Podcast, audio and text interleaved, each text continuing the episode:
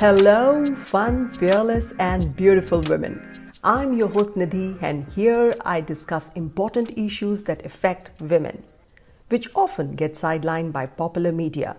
Why do mothers who contribute up to 39% of GDP go unnoticed by policymakers and society? How has COVID negatively affected the work life balance of working women?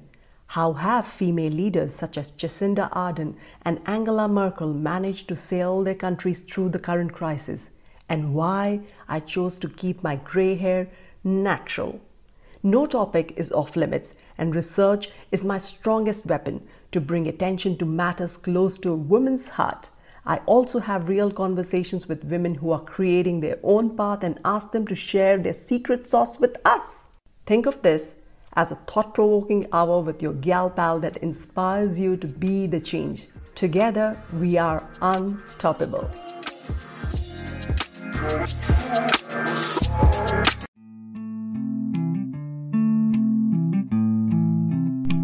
Hello, everyone. Thank you for joining me for a brand new episode of Unstoppable. I have some exciting news for you. We have reached 1000 downloads so far. Well, you might say, 1000? Really? I know it's a small number, but it helps us celebrate and thank you for all the support and for listening and sharing the podcast with your friends and family.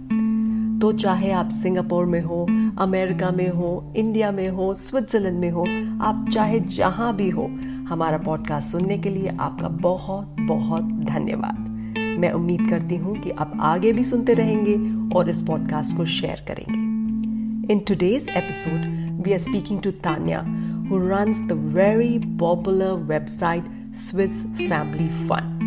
And if you're a travel blogger or Instagrammer, then today's episode is especially for you. She shares how to negotiate a brand deal. She also tells us how to build a community and she shares her real honest feelings about social media versus blogging. Tanya's blog gets around 200,000 views a month, and she has partnered with My Switzerland, Lucerne Tourism Board, and many others. So, what are we waiting for? Let's dive in. I did a lot of pitching. I would just send out emails randomly to lots of different places and I got a lot of no's. I got a lot of ignored where they never responded to me. And, I try not to think of think of us as competitors. I mean, there's a lot of other um, you know traveling families within Switzerland that are posting similar content to me. And there was a period where I was jealous and I was feeling that, oh, how am I going to do better than them? And then I just switched my mindset to say, look, there's room for all of us. We all bring a different perspective. We're living in different parts of the country, and we should all bring each other other up together. We should bring each other up instead of trying to outshine the others. And so that's been my attitude for the last four years. It's just how can we work together and support each other? And I think it benefits all of us. What really helped me was when I got pe- other influencers to tell me what they were doing. People try and be they're very they hold this information very close and they don't want to tell people how much they're getting paid. They don't want to tell them who they're working with. They don't want to tell anyone anything. I'm the complete opposite. I tell everyone everything because i think information is power. You know i like working with brands that are a really good fit like uh, the ones that i've done recently where they're all working with tourism boards and working with mountain resorts. I like that because I want to promote them anyway. Today we have Tanya. Tanya is an American Swiss who moved to Switzerland in 2005 and fell in love with the Swiss Alps.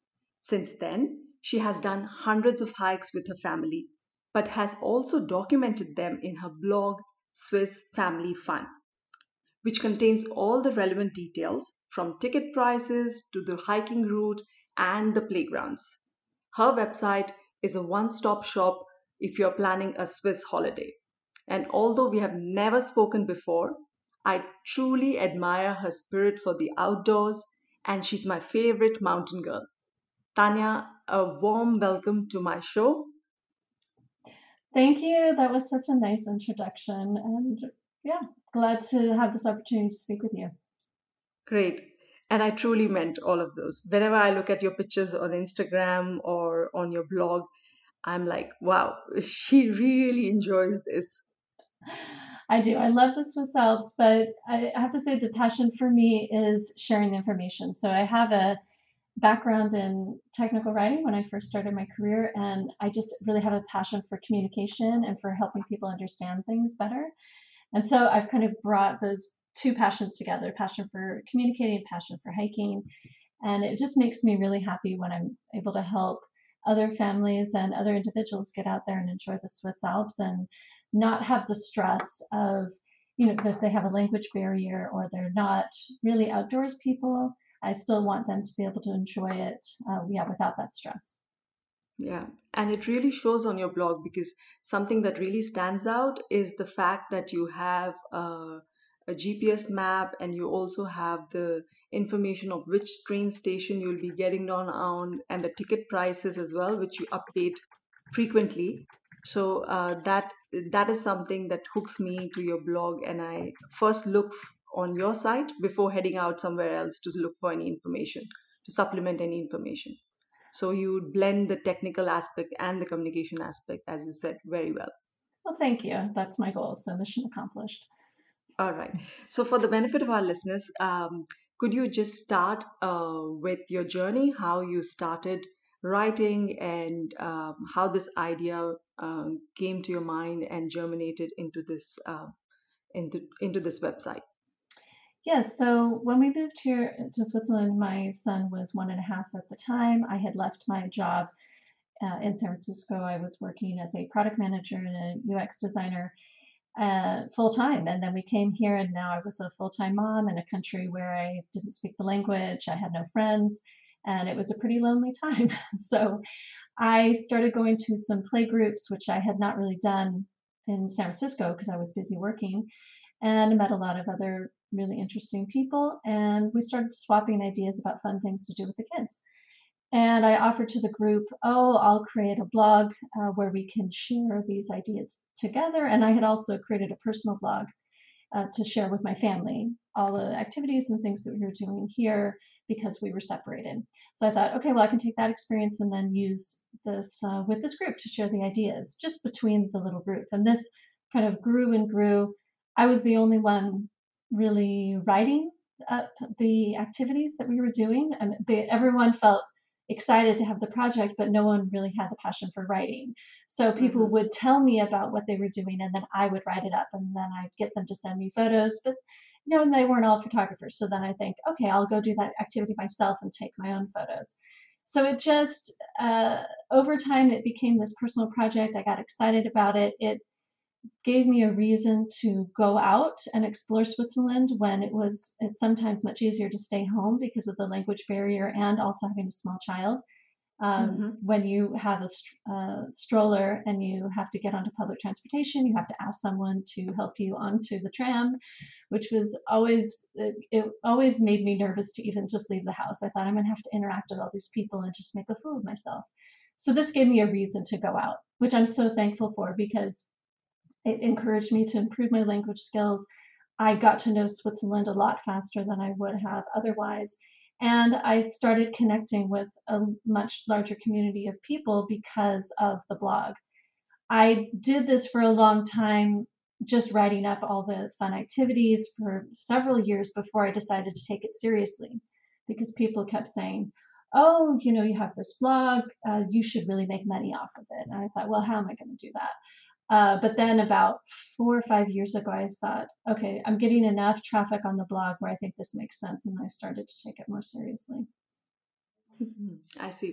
And um, in the beginning, when you said that uh, not many people were contributing to the blog, and you were probably the only one who was the driving force and writing for the blog, how did you keep um, at it? And what were the small victories or the small gains that you saw uh, coming your way which keep uh, which kept you motivated well i think at the beginning it was really just fun for me to write it up and take pictures and it was just more of a personal passion project But as I started to get comments from people on the blog and people who who I had no contact with, you know, it started with a group of moms that I knew from the play group. But as it started to expand and random people I didn't know were leaving comments, it it got really fun. I started to see that I had a larger influence and that I could help a lot of people that were in my same situation, say three, four years ago, that were new to the country and felt a little lost and needed things to do. And so I just saw how I was helping people, and that made me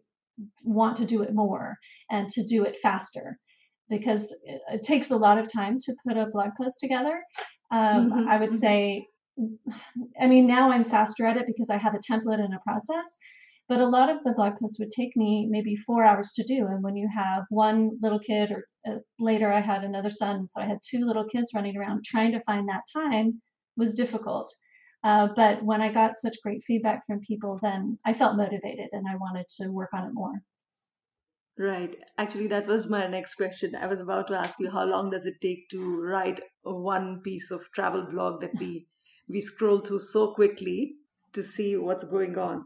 Uh, so, what was your daily routine, or what is your daily routine now uh, when you're writing a blog um, and uh, maintaining a website?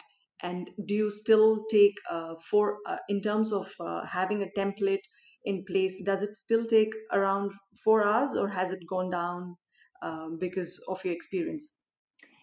it really depends. So, having a template has really helped. Um, I mean, we call it a blog, but for me, it's more of a website because I feel like blog blogging is much more of a personal kind of a diary account or where you, yeah, you're giving your personal opinions, which is definitely a part of what I'm doing. But I don't really think of it as a personal diary. I think of it as um, informational. So I try and give my perspective, but I don't.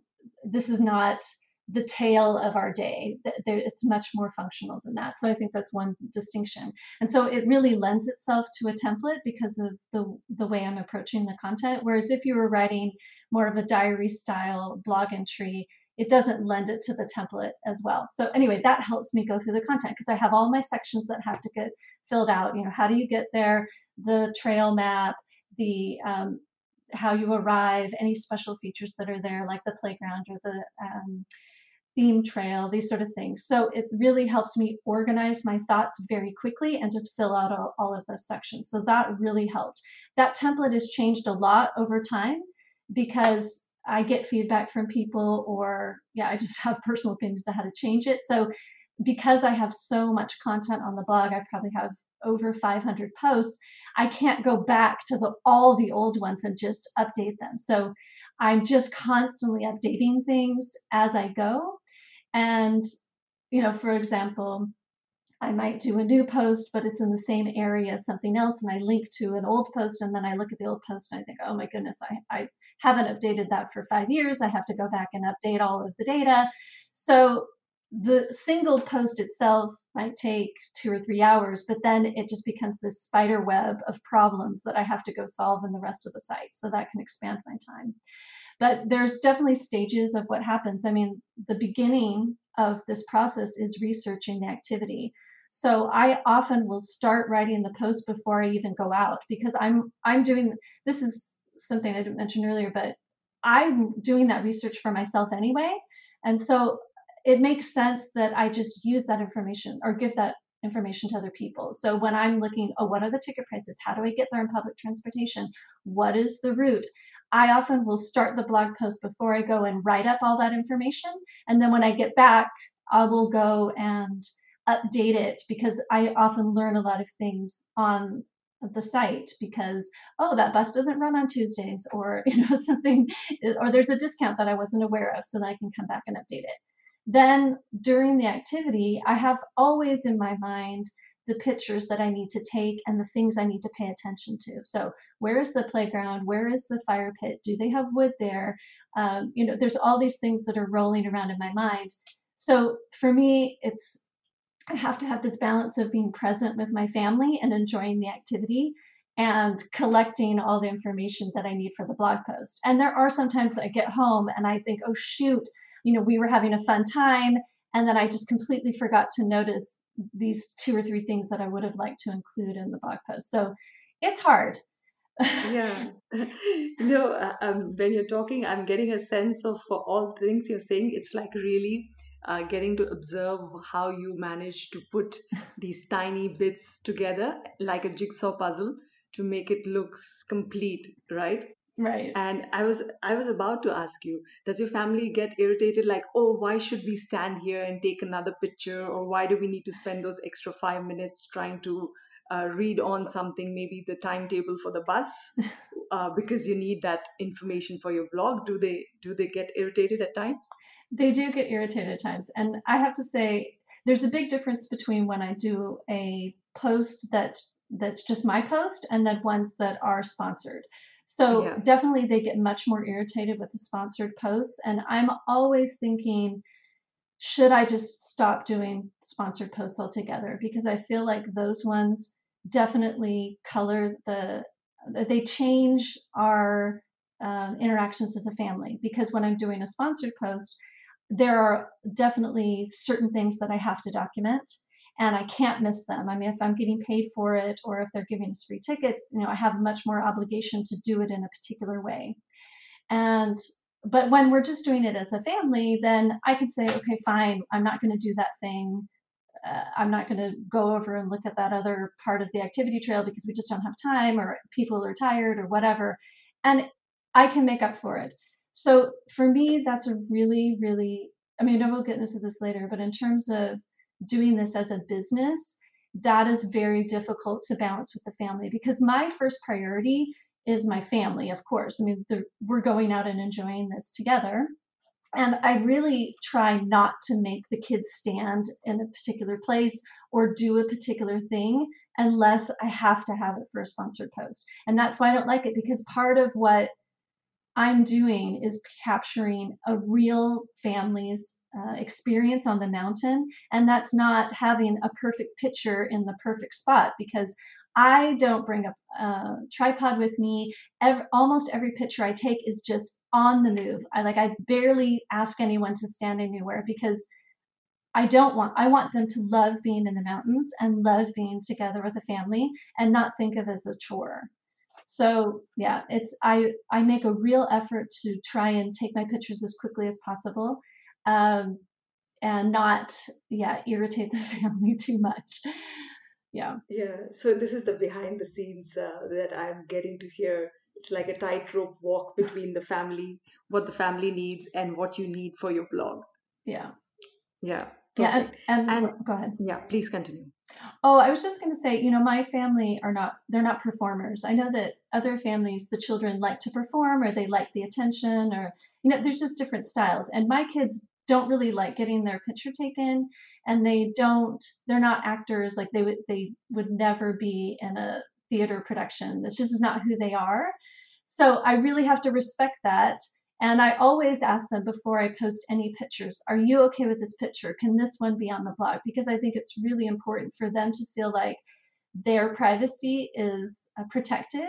And when they were young and they couldn't give me those decisions i was really careful about putting uh, I tried to take it farther away from them and not put their faces in it so much because they can't make that decision when they're really young. And when they were older, then I would always ask them before I posted something. And there's plenty of things that they asked me to please not post, and I want to respect that. Exactly. Yeah. Well, that's such a wise thing to do, right?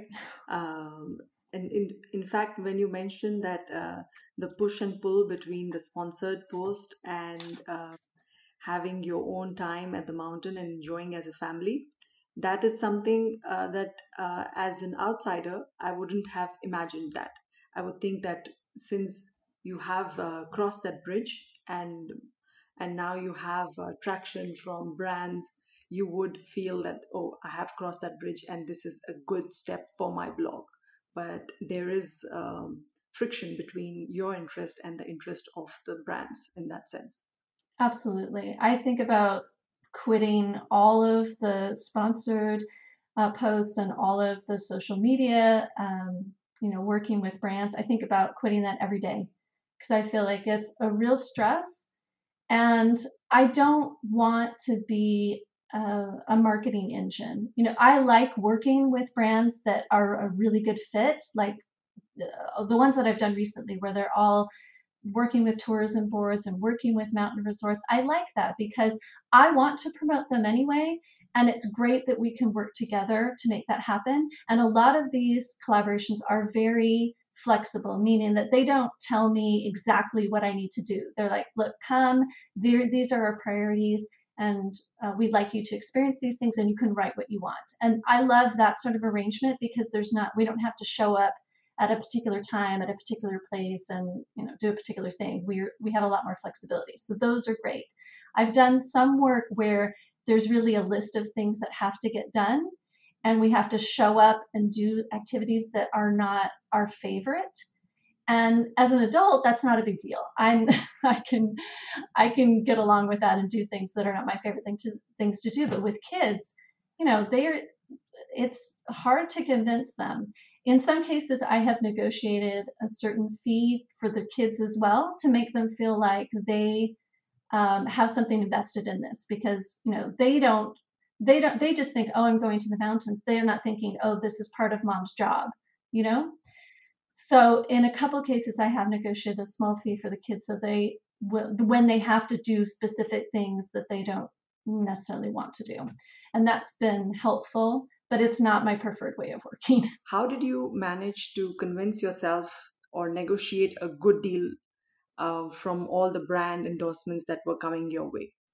What was your initial uh, initial way to approach such stuff? And now after having dealt with uh, many brands or a couple of brands has it changed? It's a great question. Um, i'm just thinking of a lot of different stages that i went through.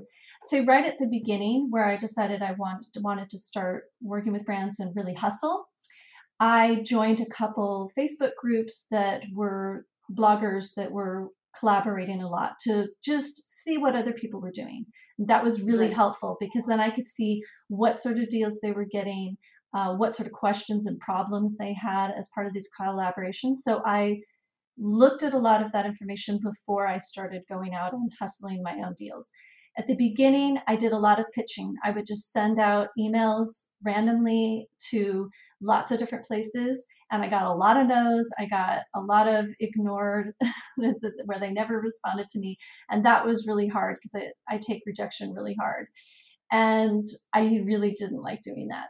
I got lucky near the, when I say near the beginning, I mean about four or five years ago when I started to take this seriously. I signed up with an influencer agency and they mm-hmm. started bringing me work. And that was great because I did not have to pitch. They would just send me hey, are you interested in doing this? Here's your fee, here's the contract, let us know. And that's great for me because then I can just evaluate the work and say yes or no. I didn't have to hustle it at all.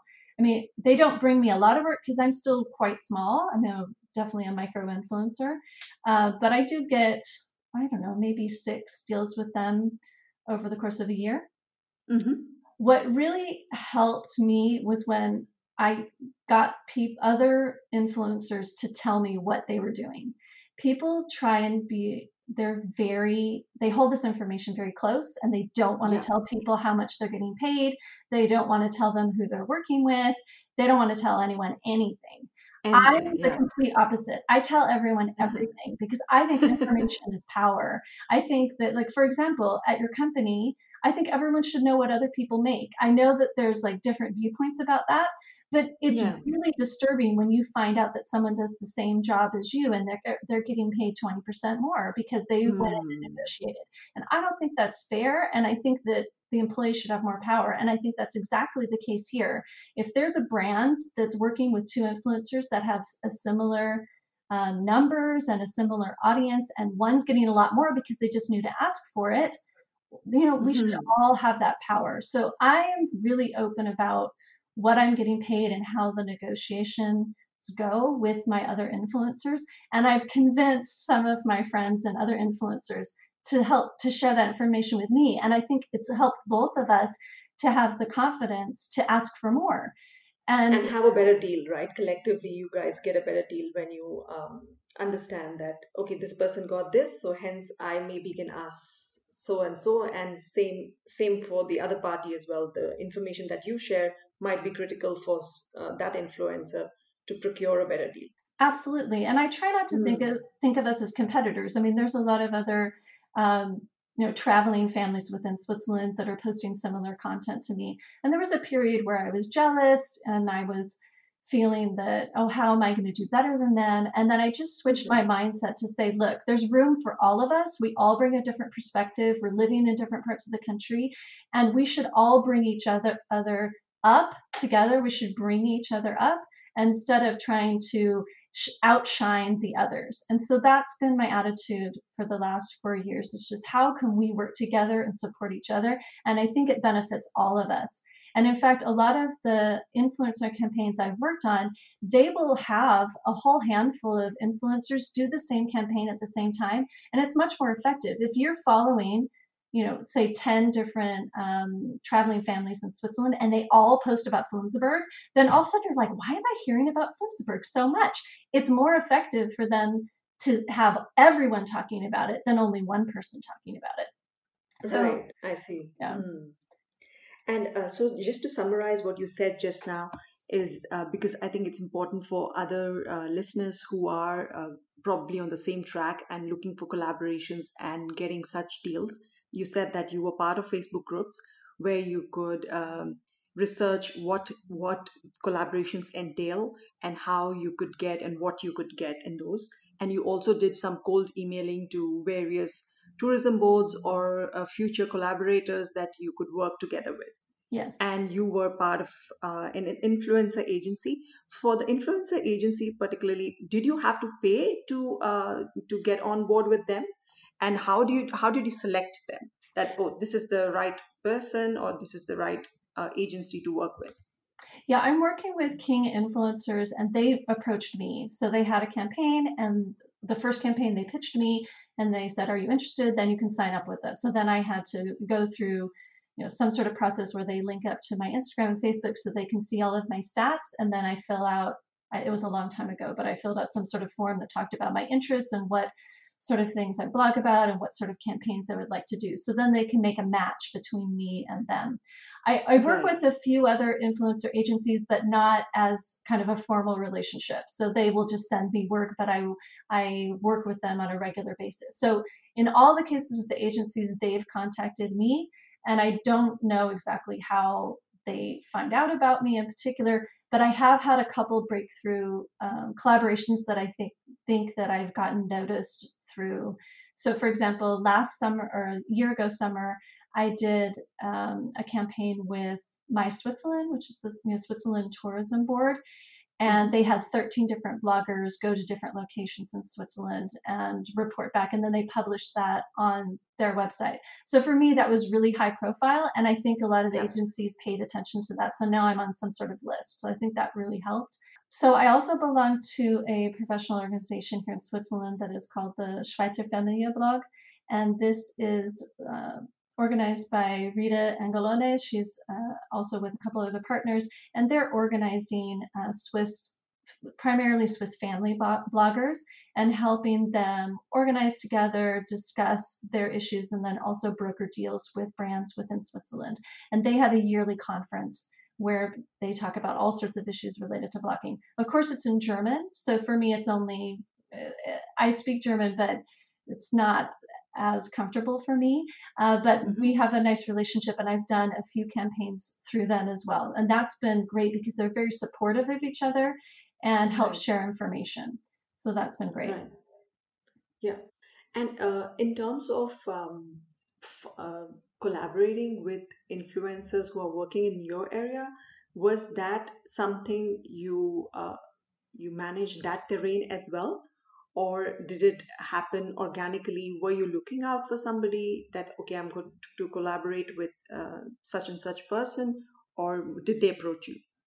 It's been both. So you know i'm of course following as many other like-minded people on Instagram and other and Facebook because I just want to see what other people are doing. And I'm always sending messages like, "Oh, that was a great hike. Oh, that was very interesting." And then mm-hmm. as I developed a relationship with them over social media, then it became more comfortable to say like, "Oh, I saw that you just did a collaboration with so and so. Congratulations! What a great job on getting that work."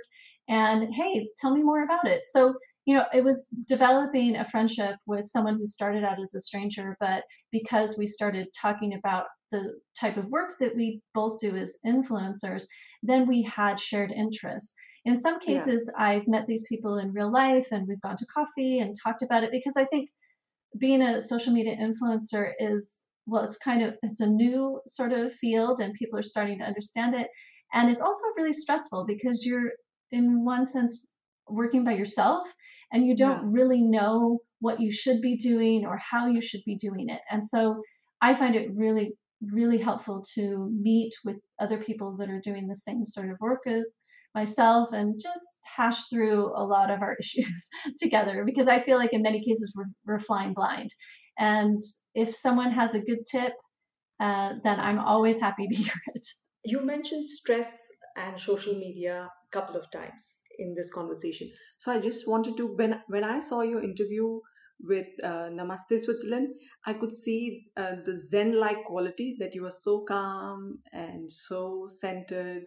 I was wondering that has that changed because of uh, uh, um, because of the collaborations um, because you mentioned the social media and stress factor and if if not if it's not changed what keeps you uh, sane in this space of social media what are your strategies to stay grounded and say okay this is my time with my family i'm not going to get distracted with anything and this is uh, this is my social media off do you have any of those restrictions on yourself well, I'll start with saying that social media is a huge stress for me.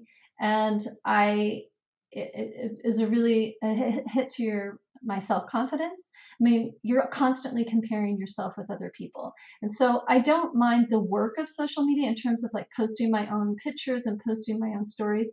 What I don't like about it, because I, okay, I like posting my own content because I'm sharing with people and we're having a, um, exchanges, and that part is great. The part I don't like is the comparison, looking at the number of likes and getting how many people are commenting, because I know those numbers are really important to the brands.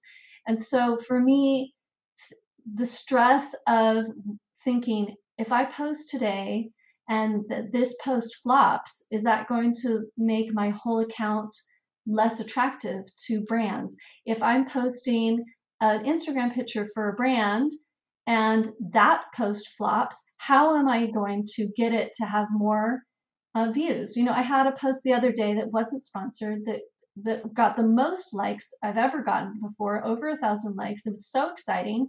And then, you know, two posts later, I only got like 250 likes. And I just, I'm dying because I'm like, how it's such a black box. You don't know why there why something does well and why something doesn't. And I have listened to endless hours of you know uh, of advice from so-called experts about the best way to do Instagram and social media. And at the end of the day, of course, there's the the basics that you should do. You know, have good quality um, pictures. You should write thoughtful content. You should be aware of what's going on in your space. Of course, everyone's doing those things, but there are thousands and thousands of people posting amazing content that get no likes. So there's a lot of luck involved. There's a lot of things that you don't know. And I think for me, it's so stressful to think, I want to do this well. I'm a hard worker. I'm willing to learn. I'm willing to change. But sometimes none of those things affect you. So for me, I try and not think about those things in order to i try and think about the content itself i try and think about my community i try and make each post just a beautiful thing in itself that has doesn't have anything to do with all those other things i just mentioned and then i can feel good about that post and not have to think of it as a cog in a in a wheel of a larger machine because i know that people that are really run social media as a business they are very strategic on every single element. But for me, when the more strategic I become, the more unhappy I am because I can't control, I can't do everything perfectly and then get the exact result that I want. And when you see that re- that cycle repeating itself, where I could spend like I have spent three hours before on one Instagram post, you know, just editing the video and writing this perfect text and then not have it do well. And I think, why am I spending all this time? So I, yeah, I had to, to have peace within myself, I have to focus on the community part of it because this is why I do it. I mean, at the end of the day, I don't, running it as a business is kind of a fun hobby, but it's not my end goal. I know some people start blogging or social media influencing because they want to make money out of it. For me, it's more just helping justify the amount of time that I put into a passion project. And so I want to focus on all those wonderful messages that I get back from people that say, Oh, thank you for helping our family have a great time here or there. Those keep me going. And that's what I try and focus on with the social media.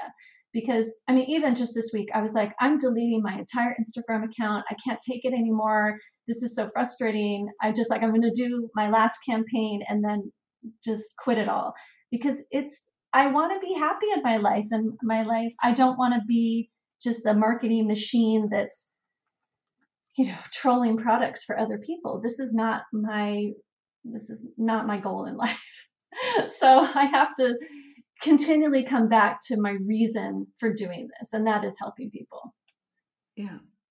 Well, thank you for sharing your heart out on that. Uh, it sounds so much like my um, my account is really small in, on Instagram, but it's uh, the fact that you mentioned comparison. Uh, so when you are comparing on your level, I'm comparing on my small, really small, mini micro level that I compare, and uh, I sometimes feel that it's it's uh, not worth the time and effort that I put in, and I should probably get off it because it doesn't help um, in any way.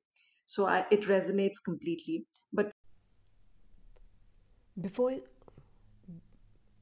Before continuing with the podcast, I would like to share some information about my other podcast, Brainstorm. This podcast is for kids and I host it together with my daughter, Vanya. Have a listen.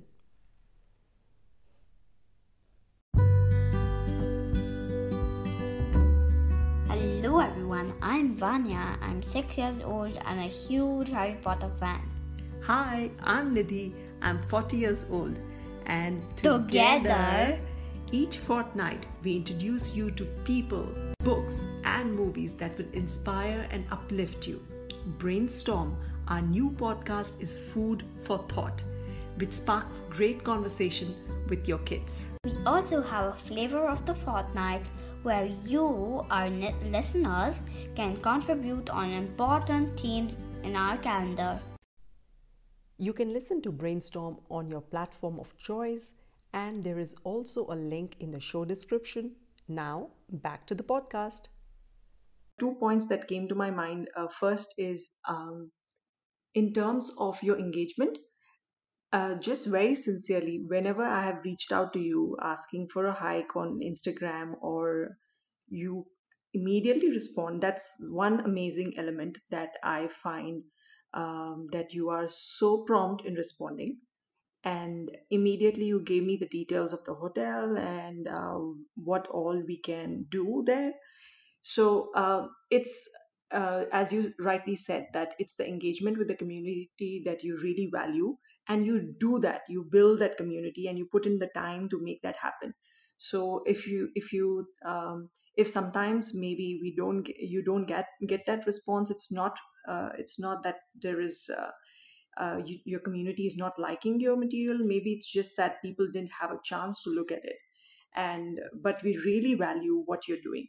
And we really appreciate the time and effort you put into it. And also this sincerity aspect that you're so sincere and you quickly respond to your messages. It's that is something that i really appreciate about you. That's one as- aspect that i wanted to say. Oh thank and you so much thank no you. I, I i really mean that. Um and the second one was uh, when you said that um uh, it's become really stressful did it start becoming stressful only when the instagram element came into the picture when you were blogging for the last you have been blogging for last 15 years now? So was before pre-instagram stage was that uh, was that a calm and more uh, satisfied stage so to speak Absolutely, because I wasn't focused on growing. I was just enjoying posting new content and it was really fun. And as soon as I had to focus on uh, growing my numbers for the brands and delivering on statistics because after every uh, sponsored work that I do, I have to send them uh, screenshots of the statistics of every post that I do. And so I have to say, I'm really sorry, but this one, I mean, I don't say I'm really sorry. I'm just like, this is how it did. And I did my best, and these are the statistics. So um, it's uh, sometimes I feel really self conscious. I mean, I've never had anyone complain where they're like, oh, these numbers are too low. Uh, but sometimes they're very low because also Instagram, any, I'm, I always market as sponsored content. I always use the branding tools within Instagram and Facebook because I, first of all, that's following the rules legally. Um, it's also required by the professional organization that I um, am a member of. So they want everyone to be really clear about what content is sponsored. And I know I watch all of my competitors. They are doing sponsored work all the time and they they never tag it or they very rarely tag it. And it's because it's because Instagram and Facebook will in their algorithm not show your content if as to as many people if it's tagged as sponsored. And I know well, that so it's very unfair, but that's how it is. And so I'm, i feel so unfair. it's very unfair for my because they know that their post will get more reach, more organic reach if they don't tag it. And so for me, because I am an influencer, it's totally clear to me when they're doing sponsored content. But to the to users or to their followers that aren't so clued in, I mean, when I see them at a hotel, I'm like, well, this entire trip was was and their meal and everything was comped and they probably got paid for it. But for some people, they may not notice that. And so I think it's just really, it, I mean, it's unfair, but that's just how it is. And I've chosen for myself that I'm going to continue to tag things sponsored because I think, first of all, I want to, I want to follow the rules and I want it to be clear to my users as well. You know, that there is and i try and be as honest about all the all the experiences that i do but there is an influence because i'm trying to do also a good job for the people i'm working for so i may you know talk a little more positively or maybe ignore some of the smaller things that i didn't like because i am doing work. And when i tag it as sponsored i think that's clear. But uh, to your original uh, to your original question uh, yes i was definitely much less stressed before i started doing sponsored work. But it's also my internal um, drive is that i really like to do a good job. I wouldn't say that i'm a perfectionist but i like I, I'm a people pleaser. I like my followers and my employers to be happy with what I do. So it's really important that I do a good job and that gives me stress that that I want to perform at a really high level for them. And so when I was just doing it for myself, uh, I didn't have as much pressure. yeah. But you do a great job, Tanya. Oh, that's like, really nice. I'm coming back again. Maybe I'm sounding repetitive. I've gone on a broken record or something. But you do a great job. If I look at your blog in terms of value add or the information that I'm seeking, it's really one place that I have to go to if I'm looking at that particular mountain that I have to visit. I don't have to worry about going to my Switzerland or any other blog to get all the information. Everything is there. And I just have to be careful because every family has their own um, uh, risk appetite in that sense. So i just have to see okay does this hike suit my family and my kids? But apart from that every bit of detail is uh, logged in there and i can just check that out and just trust that and go ahead. So um, great job doing that. Thank so you. please continue doing that. I know it's a it's a, you are pushed and pulled between the instagram and the blogging I guess maybe it's a new element in your journey, and as you go along, the way you have mastered blogging and made it more uh, like a template, maybe you'll have a template for the future to deal with Instagram and it won't bother you anymore. I, I really hope that happens. Yeah, I hope I hope I can figure that out better. I feel like I think there's definitely room for me to improve and to understand these uh, platforms better. I you know there's just there's only so much time you know i'm also working part-time as a web designer i have my family to take care of and i have this project and it's just there's so many things that i want to do and it's trying to figure out where my time is best um, best spent. Invested. You know, Yeah, it's really exactly. yeah, it's hard. But I would just wanted to mention also with the blog, I did start running advertising on the blog last October. And this is Mhm. something I have resisted the entire time with the blog because I'm sure the same for you. We all are annoyed by advertising. I don't like looking at it on the website. But uh, a friend encouraged me to add it, and now I am earning, um, you know, a nice small amount from showing ads on the website. And although I hate it, it does give me a lot of freedom because with Mhm. sponsored posts, I have to please that sponsor. But with advertising, it doesn't matter. I earn money anyway. And I think my long term uh, goal would be that the I fund everything through the advertising and I'm not beholden to anyone because Yeah. it, it just goes as it goes. So that's something I'm still learning and trying to um, do the advertising on the blog in a way that's not as annoying. but Mhm. I've I haven't been doing it for very long, and I yeah I need some to invest some time into it. But that's also been interesting, and I do encourage other influencers because a lot of them are only on social media and they don't have a blog. And Right. I feel like the blog, well, the blog I get the most traffic on. This I is see. this is the core part of my offering, and I say this to all of the brands that I collaborate with because my numbers are quite small. I mean, Mhm. for on Instagram, I don't even have ten thousand followers yet, which is you know really driving me crazy because I because I want that swipe up. You know, that's all I want is the swipe up. But uh, you know, on the blog this summer, I was getting well over two hundred thousand views um, a month. So you know, my blog following is huge. I mean, there's plenty that are much much bigger, but I mean, in, in comparison. And so when I um, pitch brands, I'm always including my media kit, and I ha- I promote the blog numbers way over the social media numbers because that's where I'm getting the most traffic, and those persist over time. I might have a, po- a new blog post that maybe in the in when I first promote it, when I first post it, it only gets maybe five, six hundred views. But over the lifespan of my blog, some of these have fifty thousand views. You know, like over the past two years. So this is something that that their brand grows over time and doesn't just die with you know, over 24 hours in one Instagram story. Yeah, that's true. That makes a lot of sense. Actually, that brings me to my personal question that I wanted to ask since I'm hanging out with you. So I um um and I wouldn't get an opportunity to hang out with you again soon. So I would I would be selfish and ask this question. So I am uh, running a podcast for kids and one is for women. And I don't have a blog and I'm uh, my Instagram is really small. Uh, so in that sense, how do I um, and the purpose of Instagram really is to uh, to get an, get audience to my to my podcast. So how do I strategize and what other mediums or tools should I employ to uh, to reach out to more people? So first, I would say I find Instagram really an effective uh, method of driving people to my website because you can't click through on a post. So even if people are super excited, you have to take that extra step of going. I say link in bio, and they have to go to my bio and click the link. And in my statistics, even with a thousand likes on a photo, like two people click through on that link. So it's super ineffective. I don't like it. That's why I want the swipe up because the swipe up means that they can go directly from my story directly to my website.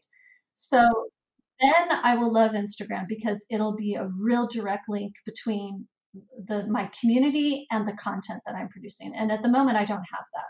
So I really don't like Instagram for that.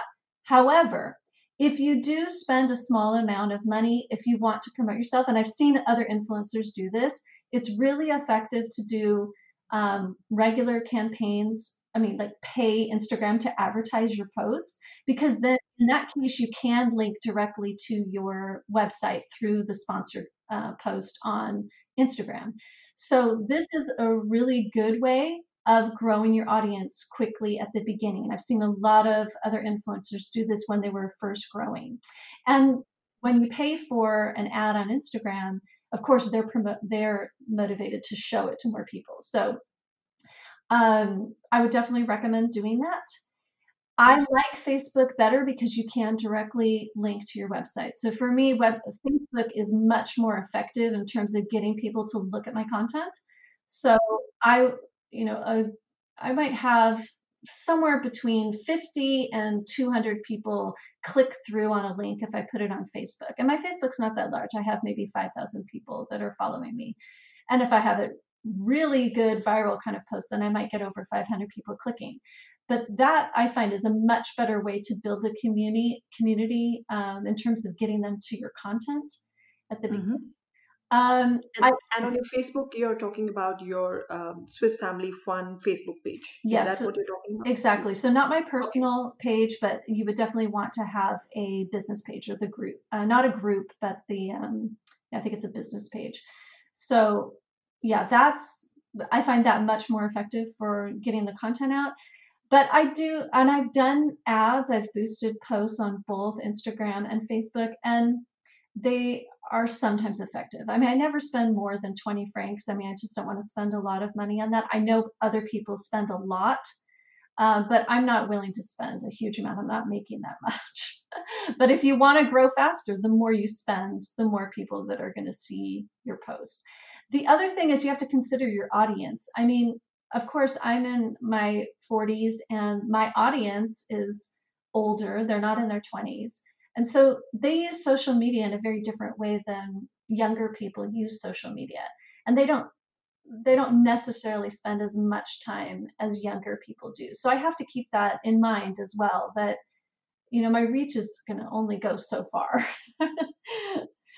um I don't know what else to suggest. I mean, you could have a blog associated with your podcast. I mean, I think a lot of the podcasts that I listen to have a blog where they just summarize the article and then have a link to the podcast. I think that's helpful for future reference and it does allow Google to find you.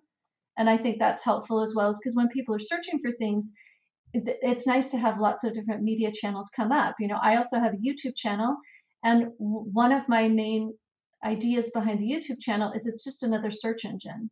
So they say that YouTube is, I don't know, it might even be more than Google. I mean, people search for things on YouTube as they might do on Google. And so if they come across my video and can click through to my blog, this is a great way to get more people to my content. So that's how I think of YouTube.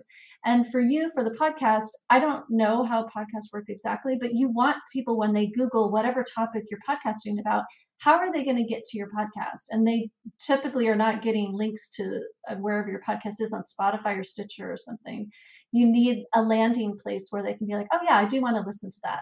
And I think that's the primary primary reason to have a blog that's connected to your podcast. Right. Um, it's, I was thinking of, uh, in terms of a blog, I was thinking of posting whatever podcasts I record, uh, summary of them on my LinkedIn because that is like I can put, make an article on it. Does that make sense? Absolutely. I was just listening yesterday to a great podcast about LinkedIn and how LinkedIn is becoming the next uh, Google. You know, this is where so much content is getting posted, and people are using that now as another primary way of searching for content. So I think LinkedIn is a great place to be posting your summaries as well. Perfect. Yeah, because that that way I don't have to um, really dedicate time to build another uh, platform for myself and learn how to do it from scratch, which I've been doing for most of the things that I'm doing. Yeah, me too. So that would, yeah, LinkedIn would be uh, a great place. Perfect. Yeah, Thank you so I'm- much. I'm a big fan of reusing content. I think that's for ta uh, saving our time. Is that absolutely just don't try and create new content. Just take summaries of the content you're already creating and post them on lots of different channels. Yeah, sounds good. And um, just just to round up what we have discussed so far, what is your mission or goal for the future in terms of uh, in terms of your website and uh, your brand? This is a very good question. I am always thinking about what my goal is. My husband always says, he's like, if you don't have a goal, how will you ever know when you've reached it? And I think that is really important. Uh, it's it's hard for me to say because I think if I set goals from a business standpoint, it's very difficult to control how you reach them. It's not a matter of just setting out the steps. I go through those steps and then I can reach that goal. So for me, that's very frustrating. I think that, you know, down the road, that I definitely will always write about the hikes. That's the core of what I do. I love doing it. I'm never going to stop doing that. I think that I want to grow the audience and this is why I changed the name of it a couple years ago is that I have so many people that are not families that don't have children that follow the blog and love it.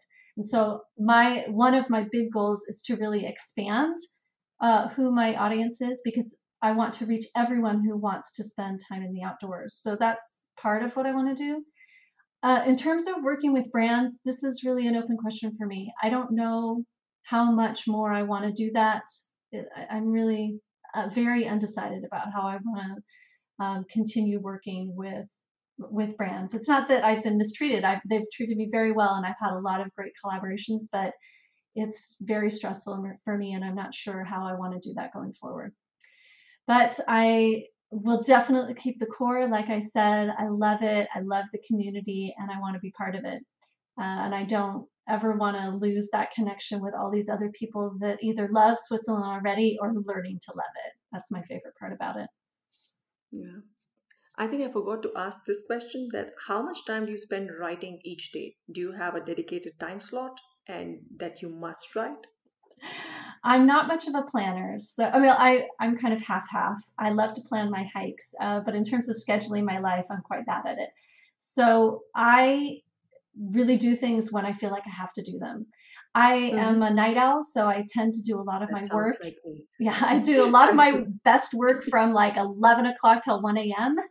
And right. I I do try and schedule out. Sometimes I'll write up a calendar and then think, okay, I want to get this many blog posts out. This is especially in Switzerland, there's a lot of seasonal things that happen, a lot of events mm-hmm. that are happening, and I want to schedule them out.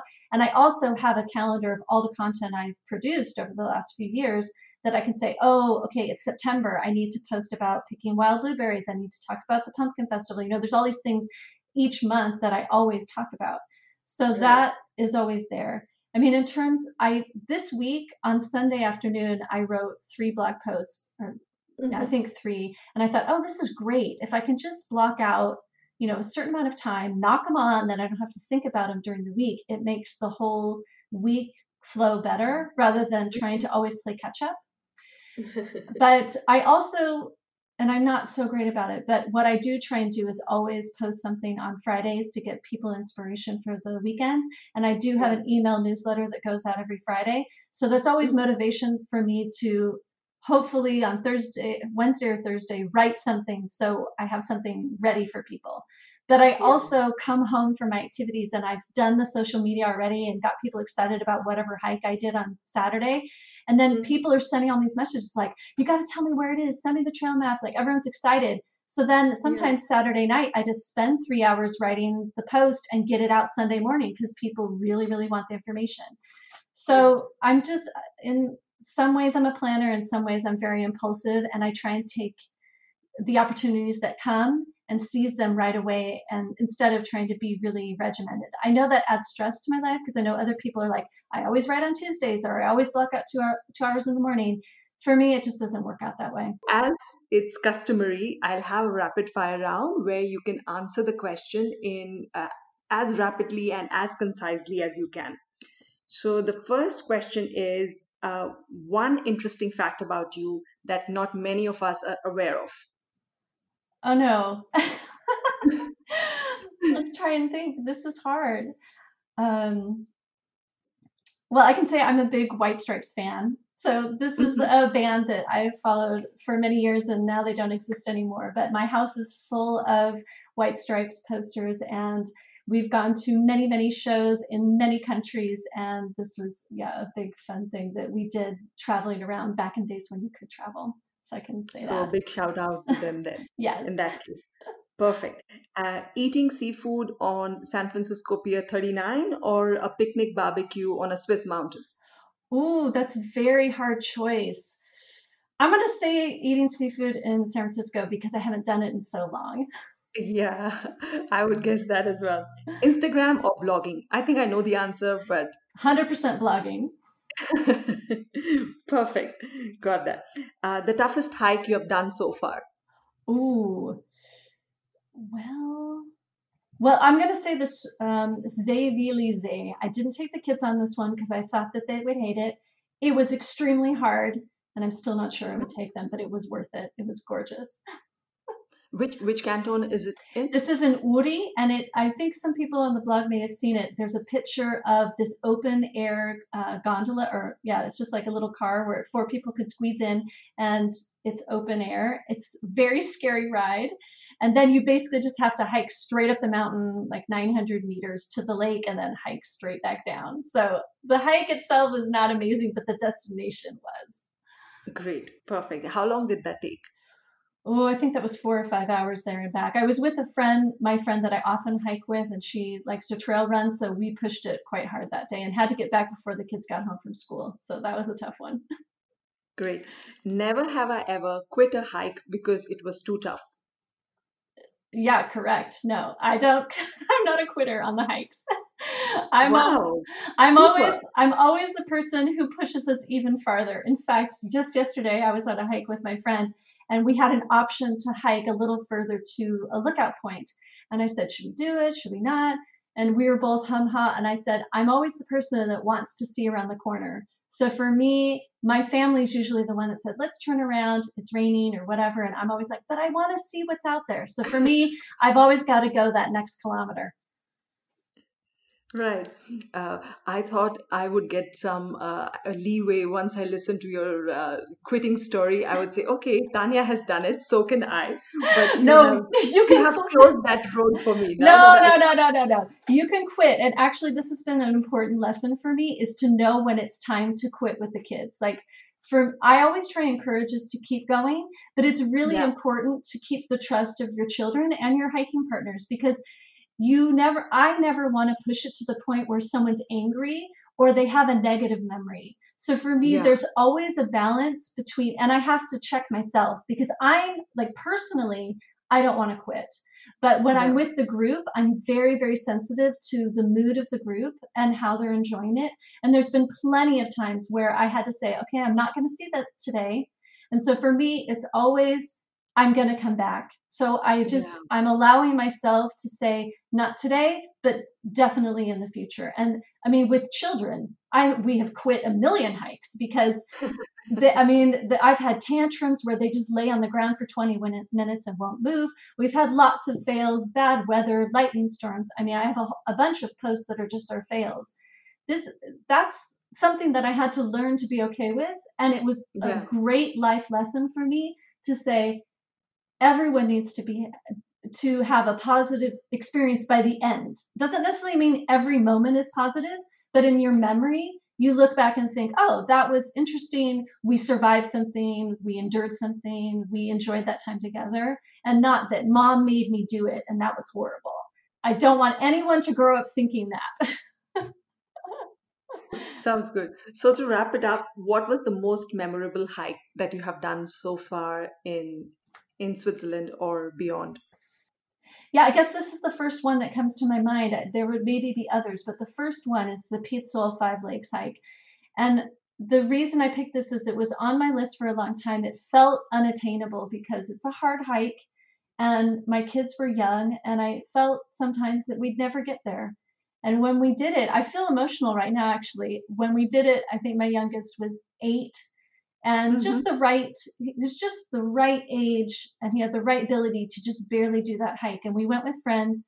We had a great time. He didn't complain. It was an amazing experience. And it's not it's a very popular hike. So it's not like you're all by yourself which is something that i usually like on a hike. But for this one it was like a goal that i had had for the future and we finally reached it and I had right. this, it was all of this time that I had invested in my children to train them how to hike. And it was mm-hmm. finally realized in this hike. So for me, it's very symbolic. And I think of this hike as, as just the culmination of all of those sad, terrible times of trying to get them to, you know, walk one kilometer. And now they were able to do 12 kilometers up and down these mountains faster than I could. And it was just a beautiful thing. It was a beautiful view. It was beautiful to be there with my children, and it was beautiful to, yeah, to reach this goal. So I guess that's what I would answer. Great. What a perfect, uh, memorable hike that you shared with us. And where was this again? This is at Pizol. Uh, it's the Five Lake hike. It's very popular. It has five lakes along, and yeah, it's it's gorgeous. On the blog, of course. Perfect. Yes. Everything is on uh, Tanya's vlog, right? Yeah, absolutely. Thank you, Tanya. Thank you so much for your time. I really enjoyed it. Um, it didn't feel like um, a podcast episode. It was uh, so much more like a conversation, which I uh, just relaxed into, and I really enjoyed talking to you and listening to you more than that. Oh, I did too. Thank you so much. I love talking about the things I'm passionate about. So thanks for giving me the opportunity. Perfect. All right, Tanya. Have a good day,